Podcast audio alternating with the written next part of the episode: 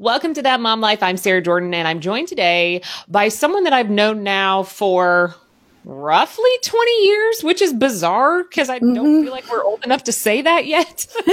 um, this is my friend Bridie, and Bridie and I, you and I met, I want to say, was it in middle school? Yeah, yeah. Back in, Did you it was junior high then. area?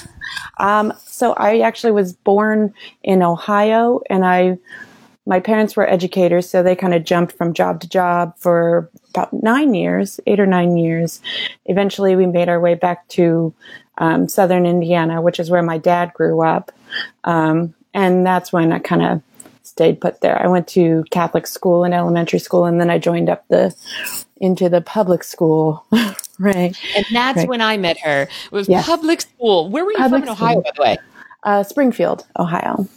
Okay, I'm also originally from Ohio. My parents moved here when I was three, so I'm always curious. We're up towards the Cleveland area, though. Oh yeah, so that's a fun state too, isn't it? I love Ohio. I still, I mean, I, my dad's one of eight kids, so I have lots of aunts and uncles and cousins all along the shores of Lake Erie. So yes, I used to think that that's where I was going to move back. I used to tell people I wasn't from Indiana and I was from Ohio, even though I have no memories from living in Ohio at all. Uh-huh. But I like claimed it as my state for a significant portion of my life. Oh yeah. Yep. Yep. It's a it's a great state, really. It's it's fine. So just if you were to give people we'll go back and dive into the past some. Sure. But to summarize quickly, like if you were writing your Bridie bio right now, how would you describe you? Oh goodness. Um and aimless artist, I guess. um, I okay. If I were to go back, um, I will. We will go actually, back and actually dive into this. I'm just giving people a quick synopsis. Like if I was holding the book it. of Bridie and I was reading the little paragraph on the back of the book, uh-huh. what would you say? Dancer to choreographer to business owner to artist. That's it. You got just all sorts of art things, and uh, I'm just mother of three. Mother of three. That's important. that's important stuff. Yeah. You know, the three kids who have really shaped my life. And, um, yeah, I. your babies right now, by the way? Okay. So I have a six year old, I have a two year old, and I have a three month old. She's a quarantine baby. Yeah. I yeah. forgot you're still in like the young, young ages of the newborn life. yeah. Oh, Lord. Yeah, it's great, and they're all they actually are all so sweet to each other, and um, it's been very amusing to watch literally every part of their lives here for the past year. you know, so. You know, I, I've seen, um, I love as we like close a year, open a year, people have actually stopped to put out these silver linings mm-hmm. of the year. Yep. And I too feel that same way. I mean, you and I both have three kids. Mine are just a step ahead of where yours are just a little bit because I've got a seven, a five, and a 13 month old. Mm-hmm. And being actually home, I have been home because of maternity leave and the pandemic, all of it six weeks of the last 14 months. Mm-hmm. And, which is very weird because I'm used to being out of the home for 50 to 60 hours a week. And I've gotten to witness every single moment of my youngest life. I've never gotten to see that ever. Right, right. No, and um, it's the funniest part is that my oldest was just getting started, and he was in kindergarten last year. Um, he is on the autism spectrum, so um, he has an IEP that we've been, you know, hammering out the details of it to make sure that he succeeds in school, or at least, you know, is able to be in a classroom, you know, and um, so it actually worked out for the best that we ended up having and being in a school district here in Baltimore where they kind of committed all the way to virtual learning. Um, he loves computers and he has learned more by doing virtual learning than than he would have in the classroom, you know, because you're working on the social skills and and I'm realizing now that he doesn't even care so much about the social aspect of school so much as the learning and the computer games that he gets to play. so is he in first grade this year? He's in first grade this year. Yep. Mm-hmm. Okay. So our sons, while a year apart, are in the same class. Um, yep. My son missed the age cutoff, so he turned seven at the very, very, I mean, front of the school year. So they're actually both first graders. Oh yeah. Um, you know, I was talking to one of my other friends and her son is actually the exact same age as your son and my son. And her son is also, she thinks, on the autism spectrum. Uh-huh. And um, he has been thriving in virtual learning.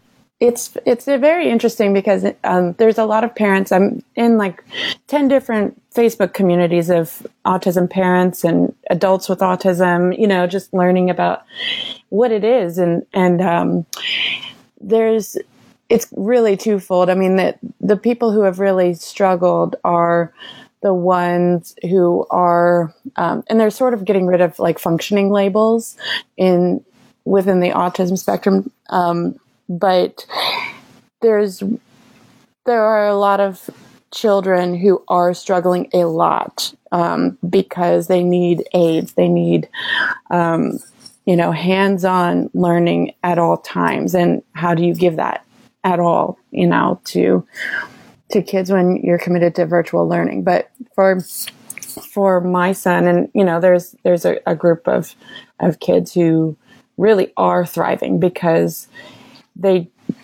the where my son needed an aid was for the social aspect, for the listening to the teacher when there's sounds loud and echoing in a room, you know, and um, so there's there's a group of kids who are really thriving, and there's another group who really are struggling because they need more physical help. You know, so um, you know, I the, I, I, say friends because I don't want to obviously say their names. Another one of my friends, her son has an IEP when he's in school, mm-hmm. and they have not qualified during virtual learning to get their own because he's they don't consider him needy enough for it. So virtual learning uh-huh. is a virtual nightmare for her because right. she doesn't possess the skills to be able to help him in that additional way. And I mean, it's virtual learning. I mean, my kids have been one of the blessed ones because I have extra help in the house with my parents. They have been thriving and continuing to learn, but I know so many people that of course that is not the case. Yeah. Whether it's that they, their kids just aren't thriving in that or they need additional help at school or beyond. I mean, it's just the craziest year. I'm so happy to hear that your son is doing well, if yeah. not even better. Um, he so, still struggles. I mean, he still struggles with the um, focusing on his teacher while she's talking. Um, oh, yes. And what he he's so incredibly good at computers. It it that's the worst part about it is kind of controlling him on the computer. It's um, on the days where I find him successfully listening and participating, I round the corner, and sure enough, Layton's put on a filter of a shark face on his head. and, and that's what's keeping him entertained and listening to the teacher at the time. Or he's done something like um, turn the entire computer into Hebrew language. And he still knows how to turn it back. That's the one. I'm like, Layton, I thought I was good with computers, but you, my son, are incredible. so you it's what? I'm pretty hilarious. sure my learned how to manipulate a Google Meet better than I have. Yeah. Change buttons fun. all the time. And I'm so amazed. Um, taking a step back just slightly, mm-hmm. because when I ask you what your synopsis would be on the back of your own book, which I've never asked somebody that question before. So thank you for answering so quickly. You immediately said dancer. Uh-huh. At what point in your life did you start dancing? Um, age three. My mother put me in dance, and I really ran with it. Um, it came really naturally to me, and um, she did that thing. My parents both did that thing where they, you put your kids in all the activities and see which ones they thrive in and, you know, would like to pursue. And I always had meltdowns anytime I was thrown into any other activity but dance. So, so I've been a dancer since I was three. And, um, I was at the Louisville Ballet in, um, their like youth company for up until junior high, yeah, up until middle school. So um, I did wow. all the Nutcracker performances and and things like that. so were, um, you, were you into ballet or were you into all forms of dance? Initially, ballet. Ballet was my um, favorite and my strength, um, but I got really bored um, and understimulated um, so I really wanted to pursue more styles of dance. So I that's when I joined the dance team at um, at our high school. Yeah. So that's, and that's also where I remember you greatly. So you and I actually graduated high school together mm-hmm. and you were actually the captain of our dance team. And I think for people who obviously did not grow up in the same area, did not go to our high school, they think, oh, just a dance team. But I don't think they realize that it was the dance team. Yeah. It was the national championship reigning dance team. Yeah. Yeah. Those were great days. Honestly, it was, um, I, anybody who was on the team will speak so highly about um, what it did for them in high school. You know, it was such a well-rounded program, and um, you know, like with any program, you have highs and lows. You know, whether it's dance team or any other sport, but um, it was probably my favorite time of my youth for sure was being on that dance team. But you were the captain when you graduated, weren't you? Yeah. Mm-hmm. Yeah, my senior year. When okay, I'm going to compare this, and I know you're going to know, probably know exactly what I'm talking about. but I watched Cheer on Netflix. Uh huh. And was winning those championships some of the like highlights of your life? Yeah, yeah, 100%. Um, It the size of the competition was insane. The atmosphere going into the competition was, it felt like the Olympics. I mean, it was, um, so many teams. You don't really realize how many teams there are in the nation until you go to nationals. And, um, and then to know that, you know, we went to the biggest national competition that there was and, um, it was, inspiring. It was um, really, a, a, it was an experience that I'll never experience again. So it's, it was definitely life changing. It was a great program to be a part of, and it still is. I follow yes. them now. Yeah.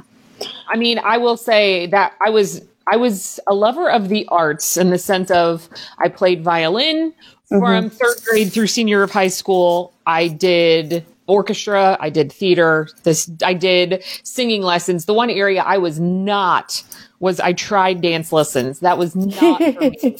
But I was I know that there was like the popular kids, the most popular kids in school. Uh-huh. I felt like uniquely our class was not quite as bad as other classes. I agree.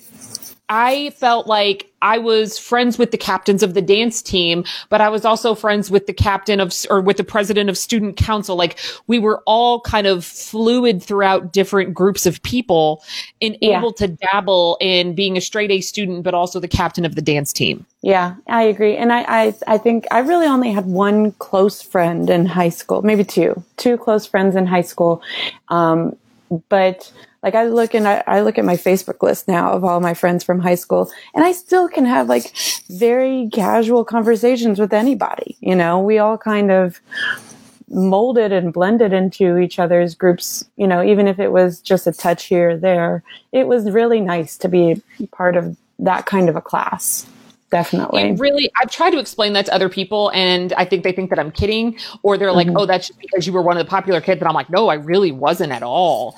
And mm-hmm. I think that's really fascinating too, because when I look at like who my best friends were in high school, I was I'm probably still only best friends with one of those people, but I'm still mm-hmm. good friends. Like you said, I can talk to the people that I was either friends with in high school or people that I grew up with that I wasn't necessarily friends with at the time that I am really close to now. And somehow the commonality of growing up together is still relevant, even though we were not good friends in high school. So maybe we were just really mature, you know? Yeah, we were just really mature. You know, I just, I, I think that we were more mature than other people. So. you know what? I'm just happy that we both can look back on high school because I will say some of my like theater moments in high school are still some of my favorite moments of my youth for sure. I don't look back at high school and think, oh my God, I would never do that again. There are some things that I'm like, oh my gosh, I would love to live in that moment mm-hmm. that day. Right. Then.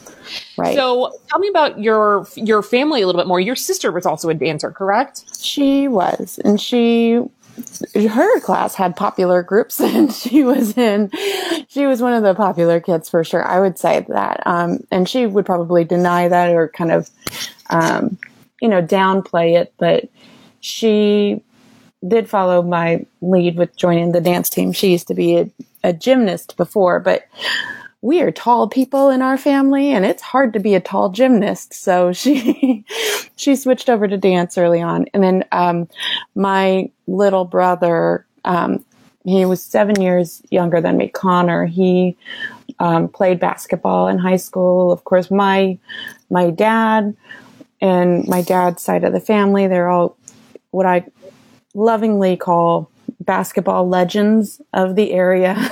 and, um, the Schellenberg family kind of really is um, known for their their basketball skills and you know going out and playing at various you know schools and um, in D one. So um, my mom was so my dad actually taught at our high school. He was a counselor, guidance counselor, I believe, and he also was a head coach of the team basketball team there. And then my mom um, worked her way up you know, into the administration over at Greater Clark um, School District. She was the she ended up being the assistant superintendent over there. So, family of educators and two dancers and a basketball player. Um, yeah. So how, how okay? How often were you guys able to sit down and having normally normal family dinner? We tried to. I would say my mom really tried to get that to happen about once a week. Um, but it, you know, when you're in activities, you're running all over the place. And so it probably was the greatest thing. Say, yeah. Dance practice, basketball practice, a basketball coach, all of that is evening activities. Yeah.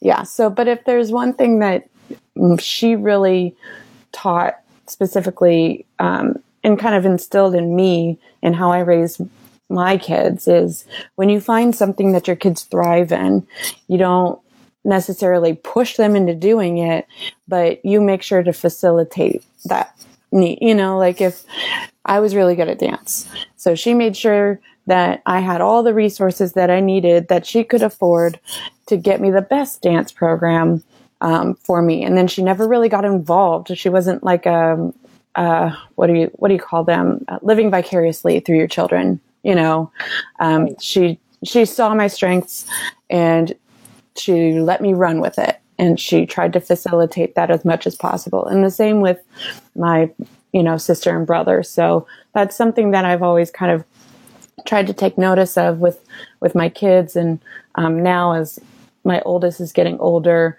I'm seeing the things that he's naturally interested in and is not necessarily good at, but what he's interested in that's where I'm like, okay, maybe we can homeschool for another year, possibly, if that's what he wants to do. You know, if he's getting something out of it, you know, it's, it's kind of looking to your kids to lead, you know, um, to kind of lead in how they want to grow up. And so, you know, that's something that I've always wanted to be able to do for my kids too. I've never wanted to, my parents, you're right, didn't force me. My dad was actually a high school basketball, a women's high school basketball coach. Oh, yeah. Um, in his formative years. And then he was once my basketball coach all through grade school. Mm-hmm. And then all of a sudden in middle school, I looked at my dad and I was like, I don't want to do this anymore. I'm not right. having fun anymore. And he was like, okay, stop. Yeah. And I switched to theater and they never pushed me in any other direction and they let me be. And I, I always greatly appreciated that I, that was not a like, no, you need to stick with this type of thing. Right. They knew that I wanted to be somewhere else. Although I've been watching my kids too, as far as trying to figure out what do they like. And this year, of course, I was going to start my daughter. She, you would love this. She, mm-hmm. um, puts on shows. She'll get out her karaoke machine. She'll huh. demand that we put on music and then she will do performances and make up her own little dances and songs. And then she'll go change princess dresses, come back, do a separate performance and then make you announce her as another princess and she'll run back and forth in and out of the room doing all these dances. Huh. And I'm like, I wish I could, I need to get her in like performance dance classes, but then thanks to the pandemic, yeah. I'm like, maybe we can wait another year. Although oh, in my man. mind, I've got that, oh gosh, she'll be six. Is that too late to start dance? And I'm like, she's only six. oh, yeah, yeah, exactly. Nope. No, she'll she'll be fine. And it sounds more like she's a performance actress. yes, she is. She she really is all about the performance as well. But she uh, she's such a she's such a fun little thing. Um, so I can't wait to be able to get her in something just to see what she really does thrive at. Because I can't wait. Because I do think it's important for kids to to get involved in some things, um, mm-hmm. whatever it is that they enjoy. Because I just think it gives you, even if it's one, two, ten friends, it gives you some sort of foundation and yeah. discipline to already figure out time management because good God, the amount you practiced as a dancer while maintaining school is insane. Yeah. Oh, it was a commitment for sure. Um, Do you think that helped set you up for after, like for later in life, though? Yeah, in, in a lot of ways, yes. It um, I don't think I've ever worked harder physically than I did whenever I was on the dance team. Um, I've never even worked out as hard as I did. Um, you know, it's, but I think more than that, it was, um, okay, this is hard, but it's only going to get harder if you don't deliver now. Um, and so I think that I, learned a lot about work ethic and not complaining, um, just through being on the dance team there and and in college too because I I went to um, University of Louisville for a year then I took a year off and then I did it another year. Um, a lot of that was depression related was taking a year off and um, I went through that pretty bad in high school as well and still do now. Um, so that's a whole other topic that we could, you know, go, dive into. But that's something you have just like learned to recognize as you've grown up. Like you can feel yourself sliding or feel yourself having the symptoms again. Is that something that grows with age that at least you can identify it a little bit more to help? Yeah, the ability to identify it came over time and came from the recognition of it wasn't just like adolescent depression. Um, it turned out it was clinical depression, and and um, there's just times where I just look around at the world and I can get really deep and really really down about what is happening and um, and where my place is in the world and um, you know, a person can have dream after dream after dream like I do, and I can't um, necessarily hone in on one aspect of my life that I want to commit to for the rest of my life. And I think that um, for me, a lot of the times I, when I was younger, I knew that there were going to be physical limitations for me um, because of my epilepsy and because of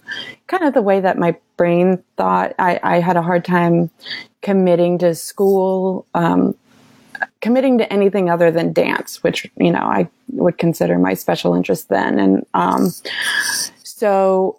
I knew that I was going to be a person who needed more help than a lot of people. And because of that, I think I really hit depression hard and young. Um, so really you could go back to whenever I, my first seizure, I was seven years old. Um, that's when I was diagnosed with epilepsy and I was, um, a lot of seizures, um, are, or a lot of epilepsy patients are put on antidepressants, which are also anti-seizure medications. And so I've been on antidepressants since I was seven years old. Um, and I think that having that now at 34 years old, I look back and I'm like, well, no wonder you couldn't figure things out. You were on antidepressants since you were seven, you know, and I think it's, um, I've started to be able to recognize a lot of my own health issues when they start to arise, like if I'm experiencing fatigue or, um, you know, cognitive function issues. Um, I can recognize it now in a way that I couldn't then. Um, and because I was so young, I had a hard time talking about it. Um, and, you know, my parents were teachers and there was a lot of just natural pressure to, you know, be a good student, to not do anything wrong, and um, or not to feel bad. Essentially, you know, like to present well, and I really wasn't. Um, so, high school was very hard for me emotionally, physically. Um, but I mean, I, I, look back and I still can say it was one of the best times of my life. Um, when I went to college, it was very, very hard for me to be by myself. And I really could not get out of bed.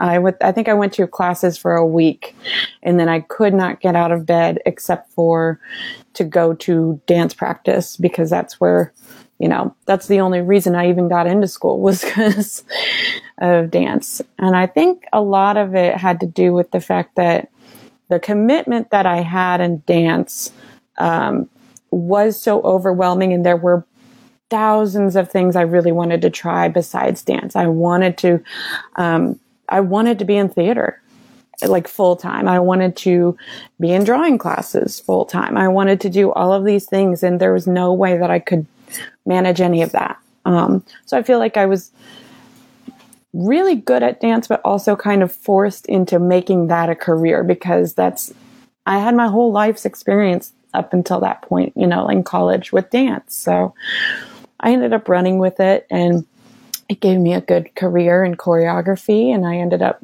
you know, building a business with some friends of mine, um, you know, a, a competition business. And that was wonderful, but it eventually took my health really deteriorating after I had kids that I had to realize that um, it was time to start focusing on other things. And if I really wanted to do a lot of other things to make it happen kind of as quickly as possible. And now I'm sort of in a, because of my multiple sclerosis diagnosis and my um, physical limitations, I'm having to learn how to forgive myself for not succeeding in other areas in the same way that I did with dance. Um, that's also hard to deal with with depression. so, um, but it's a different kind of perspective on family life and just daily life as a human. So that's kind of where I'm at now. just so I I grew up with someone that was epileptic. And by grew up, I mean like they were someone who lived in my house. My family took care of him. Mm-hmm. He was like a grandfather to me. And his, when his mom passed away, he couldn't take care of himself. So my parents took him in. Um, and it's, are you dependent on medication to make sure that you don't have seizures? So the epilepsy that I have, um, technically it's not classified as epilepsy anymore. Um, right. I have, I still have seizure like activity when I sleep. Um, things like grinding my teeth and, um, just kind of mumbling and, um, but now a lot of people apparently, and I learned this as I got, as I was older, um, your epilepsy is sort of childhood or like adolescent. Um, uh-huh. And then the brain continues to develop and you kind of phase out of it. So the, I think it's called pediatric epilepsy or something like that. Um, so that's pretty much what I had, but I still get, um, you know, EEGs and MRIs to check out my brain because now I am diagnosed with multiple sclerosis and that's of the brain as well. So, um, so what, what point did you receive that diagnosis? After my first born, um, my son Leighton, he was born and um, I was having symptoms of multiple sclerosis, um, things like vertigo, um, mild fever, hot flashes, um, and just tingling in my extremities, like my fingertips or my feet. And um, a little bit more than just like my legs asleep. That feeling would happen frequently whenever I was, you know, it used to be whenever I was like sitting cross legged, but then it became like, oh, you're standing and now your legs asleep. So that was, um, it was things like that that were kind of tipping me off that I was having some other kind of neurological issues. Um, I was dealing with trying to get diagnosed for anything um, before I was pregnant with Layton. Then, when you're pregnant, apparently with multiple sclerosis, a lot of your symptoms, it's common for them to kind of disappear for a little bit or just kind of be a lot less than they were.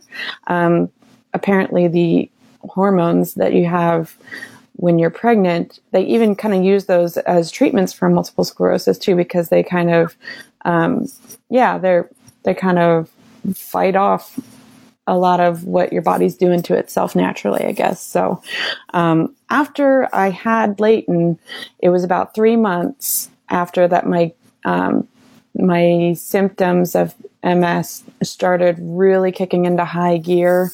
I was going through a, um, I guess they call it an exacerbation, and um, my the worst it ever was. I thought that I had a stroke. I had this sharp pain in my left eye, and over the span of 20 minutes, there was a burning sensation that went all the way across my left the left side of my face and down my neck, my left arm, and into like my waist area.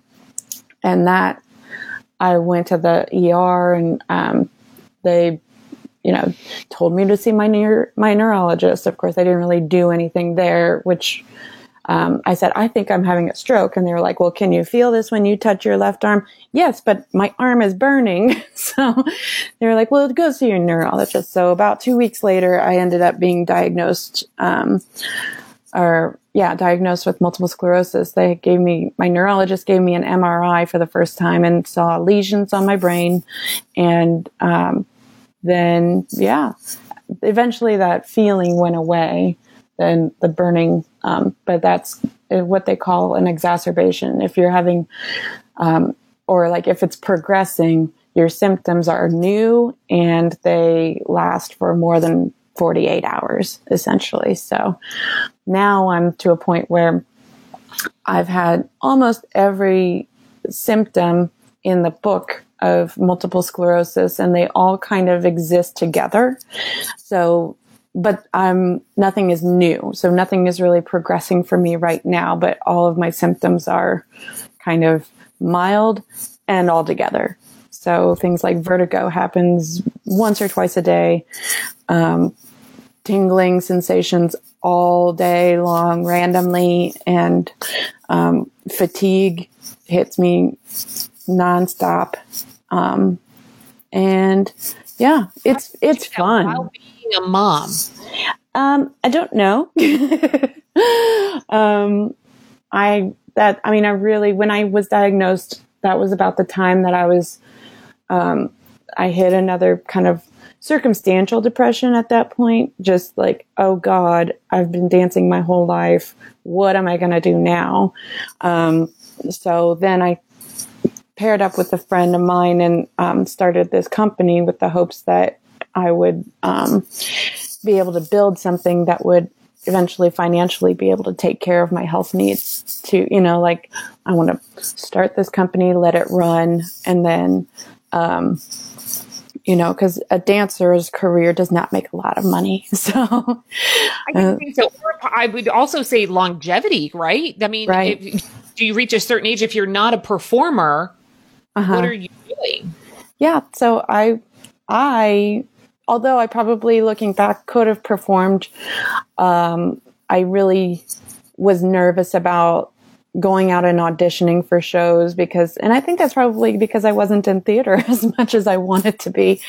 Right. Um, but I, um, I ended up doing choreography because I really loved creating productions and I still, even now I have these dreams of like, oh, I'm going to go find a high school somewhere and choreograph their shows and just, um, you know, do, I, I ended up doing choreography and making a really big uh, as successful of a career in choreographing dance teams routines as you can. So, um, it was a small living, but it was my living, and I was very confident doing that. So after it's still very physically taxing to do that though to even be a choreographer so um, you know a lot of the times you have to demonstrate moves and i was getting less and less able to demonstrate things um, so that's when i looked into starting my business that took off it went really well but i couldn't that also ended up being a lot more physically taxing than I needed my life to be. So I stepped out of that business and um, now I'm looking at ways to stay at home and be creative with my kids. And um, honestly, raising kids is a newfound special interest for me.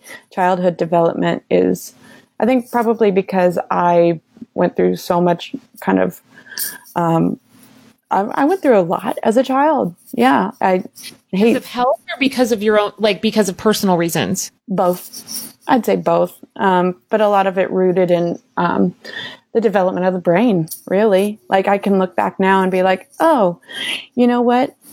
There was something going on with your brain. There was a chemical imbalance, and maybe that's part of the reason why you had some social issues.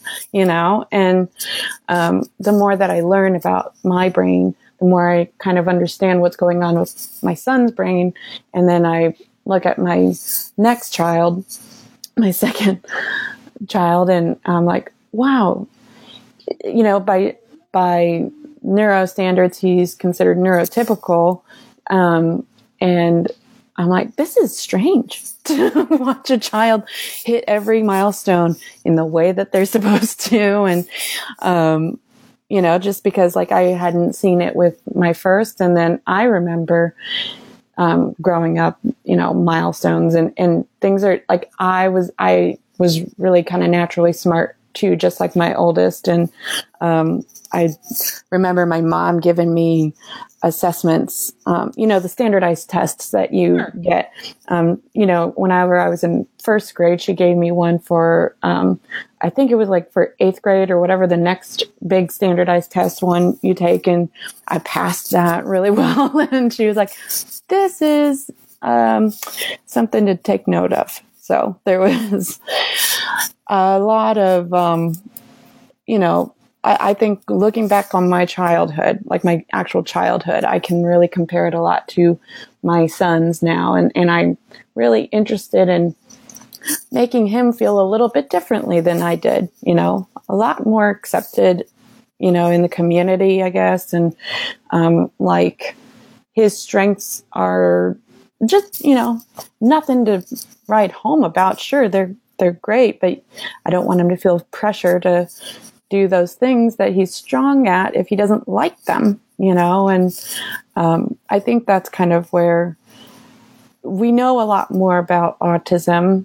than we did then. And, um, you know, I, I through further um, discussion with my therapist, even, you know, there's, I'm possibly on the spectrum myself looking at all of my characteristics and comparing them to you know, my child's now. And I think that it would be very interesting to go through and kind of, I, what they used to do is they would, you would see someone in your class back then, you know, when we were growing up and say, that child is challenged or that child is, um, uh, you know, you know, the really mean people would say retarded, you know, it, that's just a horrible word uh, at all to say. Now we know.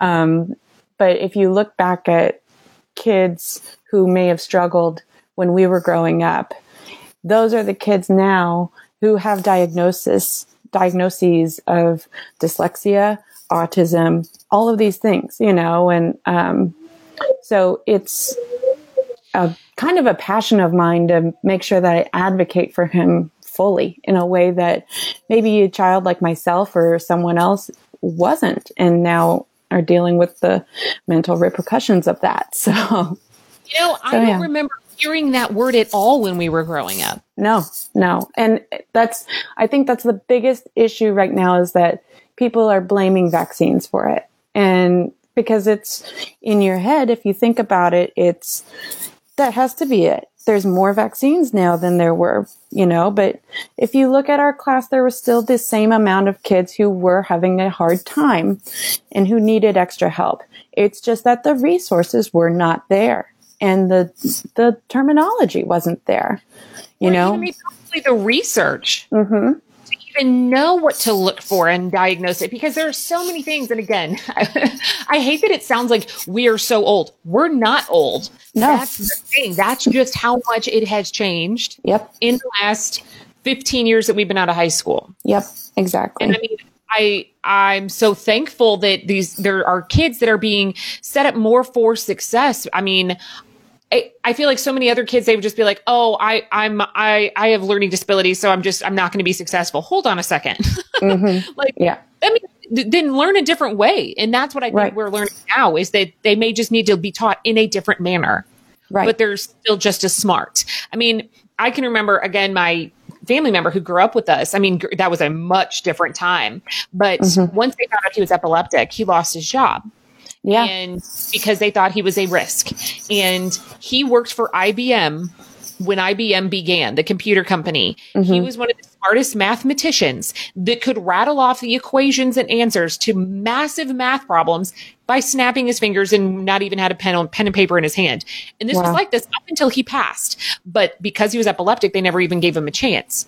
Wow. I mean, so I mean, it's like where you see where we've come. I mean, mm-hmm. nowadays, obviously, that's a massive lawsuit. Oh yeah. it wasn't. So he basically had to live a life thinking that he he literally stocked grocery shelves after that oh. because oh. he had a seizure at work. Oh and God! It, I mean, it's just like we've come a long way. Mm-hmm there's such a longer way to go. And I think that what a perspective you have to see, well, see it in yourself and then see the difference be- between your sons and mm-hmm. then a challenge of how to parent them. You're the same parent, but you almost have to be a different parent too. Yep. And, and it, it's funny because whenever I, he was diagnosed, whenever my son was diagnosed, I remember immediately flocking to like the autism mom community. Like we're all moms and we all have kids with autism. And then there was more, just even in this, like, I let's see, because he was diagnosed when he was two, two and a half. Um, and so now it's almost four years later. So in, within four years, he was, or, or the groups that I kind of joined were, it went from being autism moms to autism inclusivity because more and more there was this movement within the autism community of adults who were getting diagnosed who were like, you know what? Stop treating your kid. Like a lot of my issues are because it had this huge stigma around it, even growing up. Like, especially women, women now are, um, it's kind of learned knowledge that girls and women present autism differently than boys. Women have the ability to mask their um, their social anxieties and their um, uh, depression or their struggles with cognitive issues. There, because we're women and we naturally go into like click mode.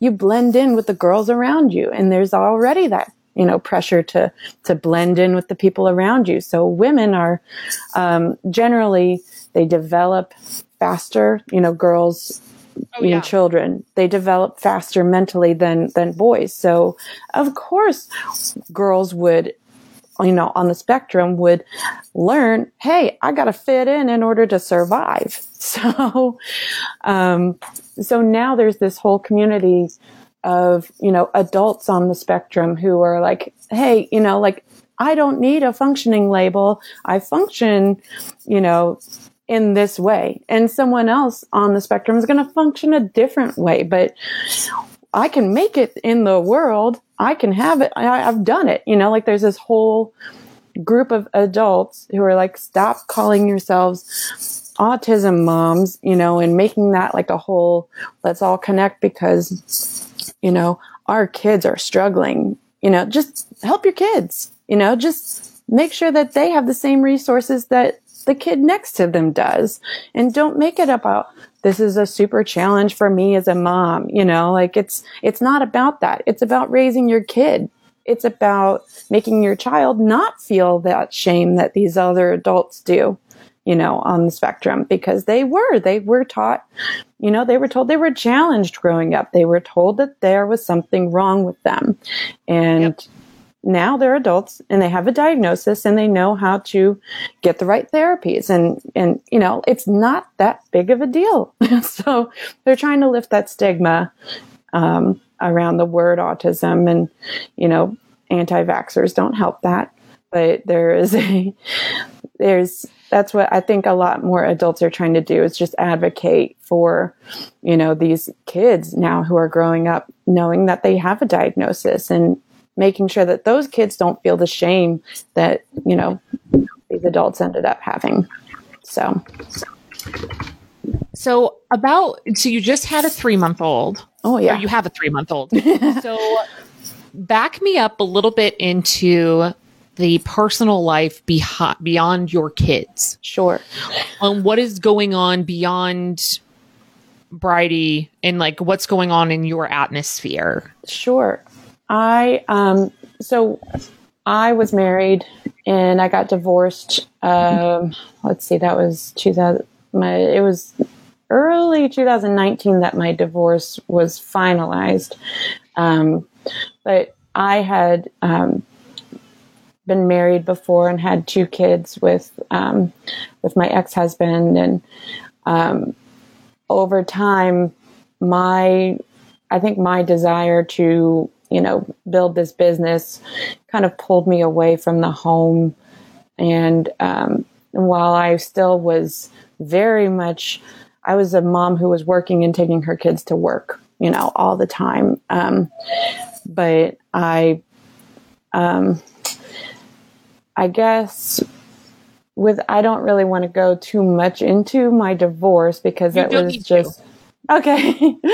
um, because you know he's a good person, and I, I um, we well, just you you came out the other side because you now have a lovely man in your life. Uh huh. Yeah. Um, and I feel so lucky about that. Um, How did you meet him? Um, through match.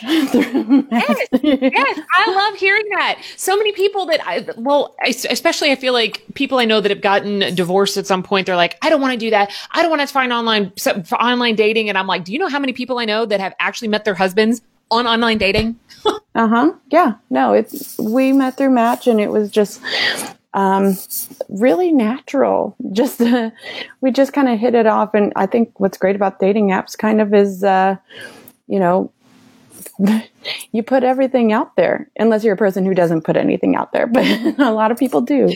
So, so, so you met him. He immediately was fine with the fact that you had two little boys. Mm-hmm. yeah, wanted to be a part of your life. Um, yeah, he was very, very accepting of, you know, my situation of having two kids and young kids and he'd wanted a family too so. How what is your relationship like with your parents? I know again from perception on social media i see that you seem close with your mom. Mm-hmm. yeah. My dad's not on social media um, but he and i are are we kind of had a strained relationship growing up because, you know, he was the guidance counselor and the head coach at my high school.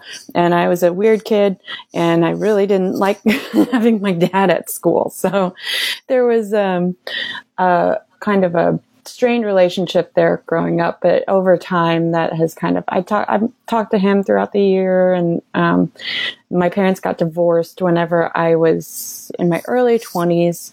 Um, you know, without going too much into detail there. I just, I developed a really close relationship with my mother because she was, um, she always made sure that she tried as hard as she could to help me in any way, whether that was mentally, physically, you know, with my kids. She's always made herself and her presence, you know, in my life very known. And, and so we are very close. And, um, and then, you know, my dad has, you know, he moved back to Ohio actually and is teaching there now. And, um, we are, we're fine. You know, we have a pretty good relationship now, but um, I think my, with my dad, I went.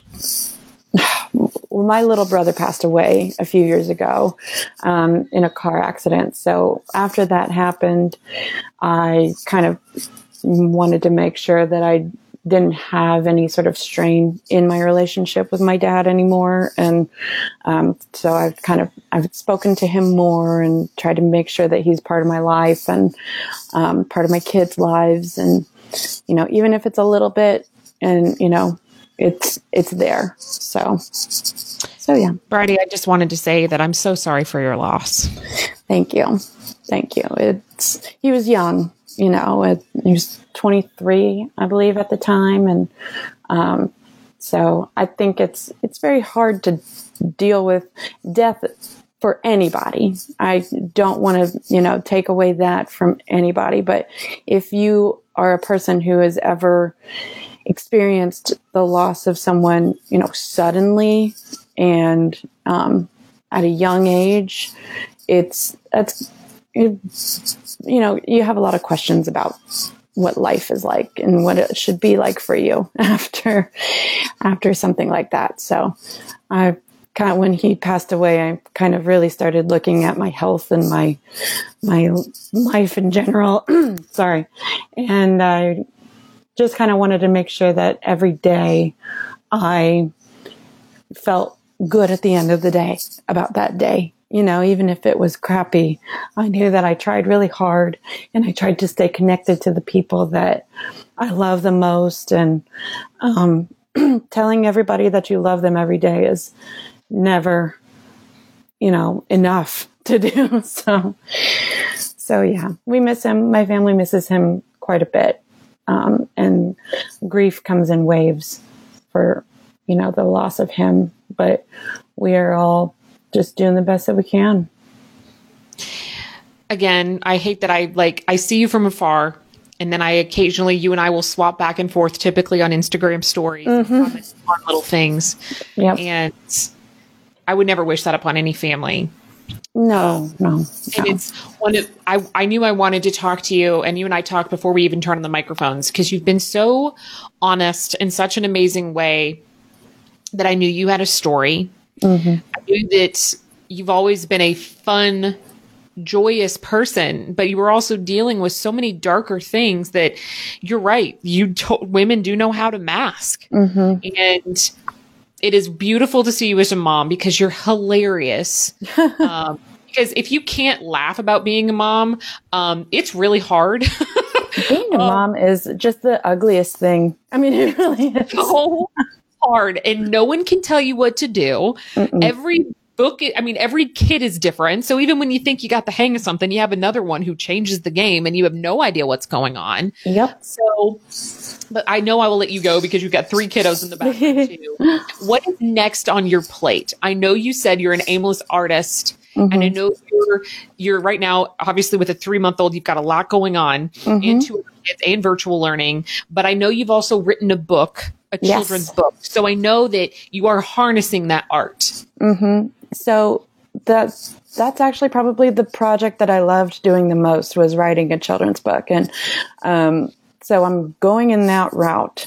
And I'm actually back in school. I Yay! applied, yeah, I applied to uh, art school and I got in and I was surprised. so I was like, I'm going to do this and it's all online now. so, so that's what I'm doing. I'm in art school and I'm kind of focused on illustration. Um, and I'm just kind of taking as many art classes as I can, whatever's available and accredited online, and um, making things, just making things that are weird and don't have. I think that's kind of my thing. Is right now you're. I, I, did marketing for a while for the job, you know, my business, and um, you're kind of encouraged to find a theme, you know, for whatever it is that you do and kind of make things cohesive. And right now I'm experimenting in everything.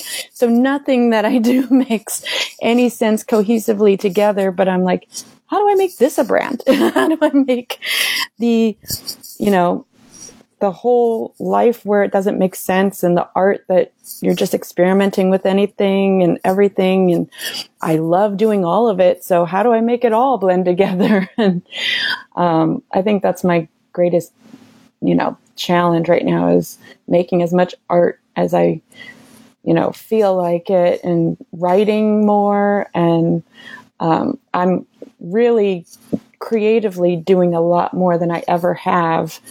Um, but I'm still learning. And I really like the fact that I'm 34 and I'm back in school and I'm actually able to complete, I just completed my first semester with, um, I did that and I had a baby at the start of it. and so I was like, oh.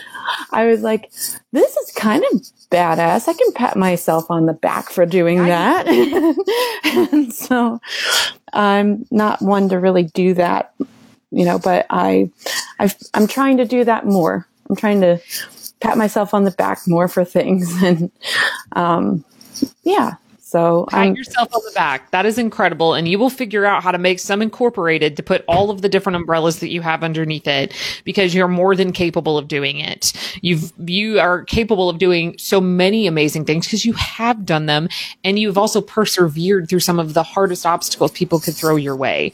So, with that being said, you're just at the beginning of your greatness. I can see that for sure. And in the throes of motherhood, nonetheless. So my fellow three kid mom, just know that whenever you're in those moments where you're not sure like whether to cry sad tears or laugh and cry because it's so absurd, some of the things you get yourselves into as a mom, you're not alone. Yep. I'm right here. Even from afar in another part of the country, I'm right here. And um, Bridie, you're amazing. And thank you so much for taking the time to talk to me today. And I can't wait until we talk again. Well, you are amazing too. And thank you for doing this for moms everywhere. It's just as good of a therapy session as my therapy sessions with my therapist. So you're really awesome. I'm making people hash it out with me and then realize yeah. well, great work.